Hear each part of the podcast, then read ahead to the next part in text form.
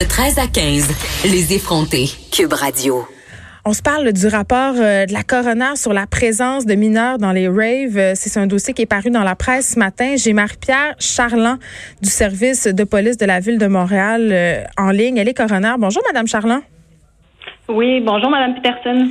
Écoutez, euh, moi j'ai trois enfants, j'ai une, une fille qui s'enligne dans l'adolescence euh, fermement là, et c'est sûr que quand je vois passer des dossiers comme celui dans la presse ce matin où on me rapporte que des mineurs sont présents dans des soirées de musique électronique, là, ce qu'on appelle communément des raves, et euh, qu'il y a souvent des morts, ça fait capoter. Et là, il y a des experts en dépendance qui remettent en question justement l'accessibilité de ces événements-là à des mineurs euh, qui constitueraient. Puis ça, c'est ça que je suis un peu tombée en bas de ma chaise, euh, Madame Charland. Parfois, les mineurs sont presque en majorité dans ces dans ces événements-là. Oui. Donc, euh, effectivement, dans, à titre de coroner, moi, je fais pas partie là, du, du service de police de la ville de Montréal, mais à titre de coroner, j'ai eu euh, à investiguer sur le décès d'un jeune mineur euh, qui a participé là, à un événement, une fête techno. Et euh, suite à cette euh, participation-là, il a ben, lors de la, de la fête, il a consommé de, de la drogue Mhm. et il en est décédé. Et puis effectivement, c'est préoccupant là, quand on pense à- aux enfants et aux jeunes là, de savoir que des événements, des fêtes techno permettent la présence de, de, de jeunes mineurs à ces événements-là. Mais oui, puis parlons-en de ces fêtes techno-là, parce qu'on va se le dire, là, la consommation de drogues stimulantes fait partie en quelque sorte de la culture des raves. là. Puis quand je parle de drogues stimulantes, ça peut être de la MDMA, communément appelée ecstasy, du speed, il y a de la cocaïne, ça circule vraiment beaucoup. Et la vente de drogue, quand même, euh, se pratique de façon très ouverte une fois à l'intérieur. Parce que moi, ce que j'ai remarqué souvent pour avoir participé à quelques-unes de ces fêtes-là, c'est que à l'entrée, on a quand même une fouille euh, quand même assez systématique, je dirais. là, les organisateurs ont comme pas trop le choix, mais euh, quand on est rendu en dedans, c'est une autre partie, euh, en tout cas c'est une autre paire de manches parce que les gens vendent quasiment de la drogue euh, dans des plats Tupperware. Et je comprends qu'on veut protéger les jeunes contre les surdoses, mais en même temps, moi je vous pose vraiment la question comme coroner, est-ce qu'on est plus susceptible de, de faire une overdose à 16 ans qu'à 19, par exemple? La différence d'âge n'est pas si grande que ça, là. Euh, ben, en fait, moi, mon expérience à titre de coroner, parce que je suis pas toxicologue, mais euh, ce que ce que je comprends, c'est que le fait qu'une personne soit plus jeune, ça fait en sorte qu'elle a moins d'expérience. Puis à Moins cause prudente? de ce manque, euh, elle a moins d'expérience. Ouais. Puis à cause de ce manque d'expérience-là, euh, ça la rend plus vulnérable. À titre d'exemple, si on pense à quelqu'un qui va prendre de l'alcool, hein, je prends même pas une drogue légale, euh, une drogue illégale, mais je prends de l'alcool.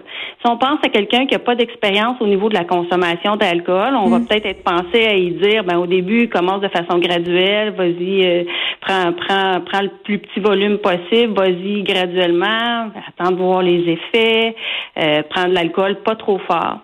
Mais là, imaginez-vous, on prend quelqu'un qui n'a pas d'expérience ou peu d'expérience reliée à son âge, puis on lui présente une drogue, on l'expose à une drogue.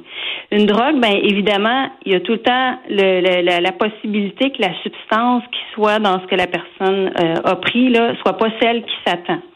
C'est ce qui est arrivé dans le cas du jeune euh, pour lequel j'ai fait l'investigation. Euh, donc, des fois, la substance est pas celle à laquelle la personne s'attend. Puis, des fois, il y en a d'autres en plus. Puis, on n'a aucune idée de la concentration qui peut être dans le comprimé. Alors, tous ces facteurs de risque-là qui sont propres à la consommation de drogue, n'importe quelle drogue, ajouter en plus l'inexpérience, le fait que c'est un jeune, ben oui, certainement, là, à mes yeux, ce, ce manque d'expérience-là fait en sorte que les jeunes sont plus euh, vulnérables dans ces, euh, ces événements-là. Madame Charland, vous avez évoqué le cas de ce jeune homme qui croyait avoir pris un comprimé de MDMA. Ce que je comprends, en fait, c'est que c'était pas le cas. Effectivement. Qu'est-ce qu'il y avait? Comme coroner, c'était du MDA. Puis comme coroner, c'est quelque chose de très fréquent. hein, euh, Qu'une personne prenne une drogue euh, à laquelle des fois il peut être habitué pensant que c'est tout le temps sa même drogue, Oui. puis qu'en bout de ligne, les échantillons sanguins qu'on fait à, à- à son décès révèlent malheureusement que c'est pas ce à quoi il s'attendait. Comme coroner, c'est fréquent. C'est quoi euh, le MDA? Euh, je pourrais pas vous répondre. Ben, c'est une drogue de la même famille là que que, que le MDMA, mais euh, on fait juste penser même famille. Penser penser à la différence entre prendre, euh, je sais pas, un, verre de bière puis le même volume d'alcool très fort, même si une drogue est dans la même famille, il peut y avoir une importante différence au niveau des, des substances. Mais je peux pas vous donner plus de détails n'étant pas toxicologue. Il y a des projets pilotes en ce moment un peu partout dans le monde, dans différents festivals entre autres, qui permettent en quelque sorte aux usagers de faire analyser ce qu'ils consomment. Je sais, là, dans le meilleur des mondes, là, on voudrait pas que des mineurs aient accès à des soirées comme ça, mais advenant le fait qu'on sait qu'ils vont y aller de toute façon, est-ce que vous verriez le fait d'avoir accès à des espèces de laboratoires euh, ambulants, est-ce que vous verriez cette initiative-là comme d'un bon oeil? Oui, euh, dans le cadre de, mon investigation, j'ai eu à, me sensibiliser aux différentes approches qui pouvaient euh, exister là pour prévenir les conséquences néfastes des drogues. Puis ça m'a permis euh, de constater là que l'approche en réduction de méfaits, c'est vraiment l'approche qui est actuellement à privilégier. Alors l'approche en réduction de méfaits, c'est, c'est une approche là qui se veut plus respectueuse des, des besoins des, des consommateurs, puis de, de vraiment assumer là, la réalité euh, du fait que certaines personnes décident de, de, de consommer euh, en prenant pour acquis là qu'on n'a pas de baguette magique puis on peut pas leur dire juste non, consommez pas. De toute façon, c'est des substances qui sont illégales, donc sont déjà interdites. Mais euh, puis c'est pas moi qui invente l'approche en réduction de méfaits. Il y a sur euh, même le, des organismes reconnus à, favoriser cette approche-là. Oui, on a parlé à une chercheure euh, qui a fait une étude pour l'Organisation mondiale de la santé, puis justement, la conclusion, c'était que l'approche répressive, ça donne peu de résultats. Ben, je dirais pas, ma perception, c'est pas peu de résultats, mais ça ne suffit certainement pas, en tout cas. Donc, euh, tu sais, euh, le fait que la drogue est déjà illégale, hein, donc il y a déjà une répression là, c'est interdit, euh, en tout cas pas toutes les drogues, là, mais plusieurs drogues sont illégales. Mm. Puis, ça ne suffit pas. À partir du moment où on sait que des gens décident de consommer, il faut faire de la prévention au niveau de ces personnes-là pour que diminuer autant que possible les risques qui vont toujours être présents reliés à la consommation de drogue illégale, mais si possible, les réduire. Entre autres, de faire des, des démarches pour des analyses de substances, ben, ça permet à la personne qui souhaite consommer de se poser la question est-ce que c'est c'est vraiment ce que je m'attends à avoir que j'ai? Puis peut-être que si la personne réalise que la substance qu'elle s'apprête à prendre euh, c'est pas celle entièrement qu'elle pense prendre ben, peut-être qu'elle va la mettre de côté.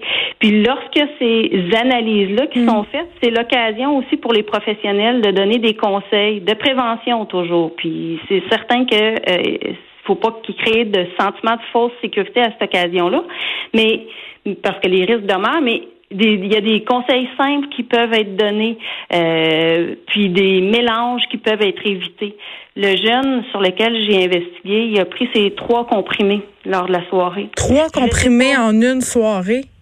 Oui, mais peut-être que si, si, si on lui avait dit, regarde, tu as choisi de les prendre, on peut pas t'empêcher, tu, tu, tu, vas le faire de toute façon, mais commence par la plus petite dose possible, attends de voir les effets, puis tu choisiras par la suite si tu prends un autre comprimé puis si tu continues. Est-ce qu'on sait s'il y euh, avait mélangé de l'alcool avec tout ça? Dans les, les résultats d'analyse toxicologique que j'ai fait faire à son décès, il n'y avait pas d'alcool. Et là là. Puis tu sais, c'est ça, euh, parce que là, on est dans, dans, tout, dans toute cette discussion autour de la légalisation du cannabis, puis on dit un peu partout que le pot, c'est dangereux pour le développement avant 25 ans, que le pot, ça peut être dangereux si on le combine avec l'alcool. Quand on parle de drogues chimiques comme la MDMA et, autres facilités, je veux dire, les jeunes s'exposent quand même à des conséquences. Vous le voyez, vous, dans votre travail? Oui, absolument. Puis, puis les jeunes, euh, ils ont l'inexpérience, mais vous savez, c'est pas juste les drogues illégales. Ce qui, ce qui m'a tout le temps euh, choqué ou fasciné comme coroner, c'est même l'alcool. Ben il y a des personnes, il y a des personnes majeures, euh, sages, qui boivent une fois, deux fois par année, qui, pour leurs 50 ans, vont, vont prendre une, une, une dose importante d'alcool, qui vont vomir à cause de leur consommation d'alcool dans leurs propres poumons parce que leur état il, était, il était sous l'effet de, en état d'ébriété, puis qui vont décéder par obstruction de leur voie respiratoire, là, parce qu'il manque d'air, parce qu'ils se vomissent dans les poumons. Donc, il n'y a pas juste les drogues euh, illégales, mais n'importe quelle aussi drogue à abus, même les drogues légales. les drogues de prescription aussi, quand on combine du vin avec, je sais pas moi, des activants. Il y a bien du monde là, qui vont qui vont prendre de l'alcool, puis hop, le soir avant de se coucher, ils vont prendre une pilule pour dormir ou un anxiolytique. Ça peut faire des ravages, ça aussi. Là. Oui, il y a plusieurs euh, substances qui vont euh, ralentir le, centre respiratoire. Puis quand on en prend une puis une autre, ben les effets ça s'additionne, au moins ça s'additionne. Puis ça peut faire en sorte qu'à terme la, personne décède. Hmm. En terminant, Madame Charland, pour ou contre euh, l'interdiction au moins 18 ans à ce type de soirée ou soirée de type raves? Euh, ben en fait, c'est euh, à mes yeux là, personnellement, c'est préférable que les jeunes n'aillent pas là. Il faudrait minimalement euh, que, que ça leur, soit pas permis, puis au moins faire de la prévention dans ces endroits-là, parce que des, des kiosques de prévention permettent que la prévention soit faite sur les lieux. C'est vraiment une option que je préconise. Madame Marpierre Charland, vous êtes coroner au bureau du coroner. Je rectifie mon erreur. Merci beaucoup de nous avoir parlé. Ça m'a fait plaisir, Madame Peterson. Bonne, journée à tous. De 13 à 15, les effrontés. Cube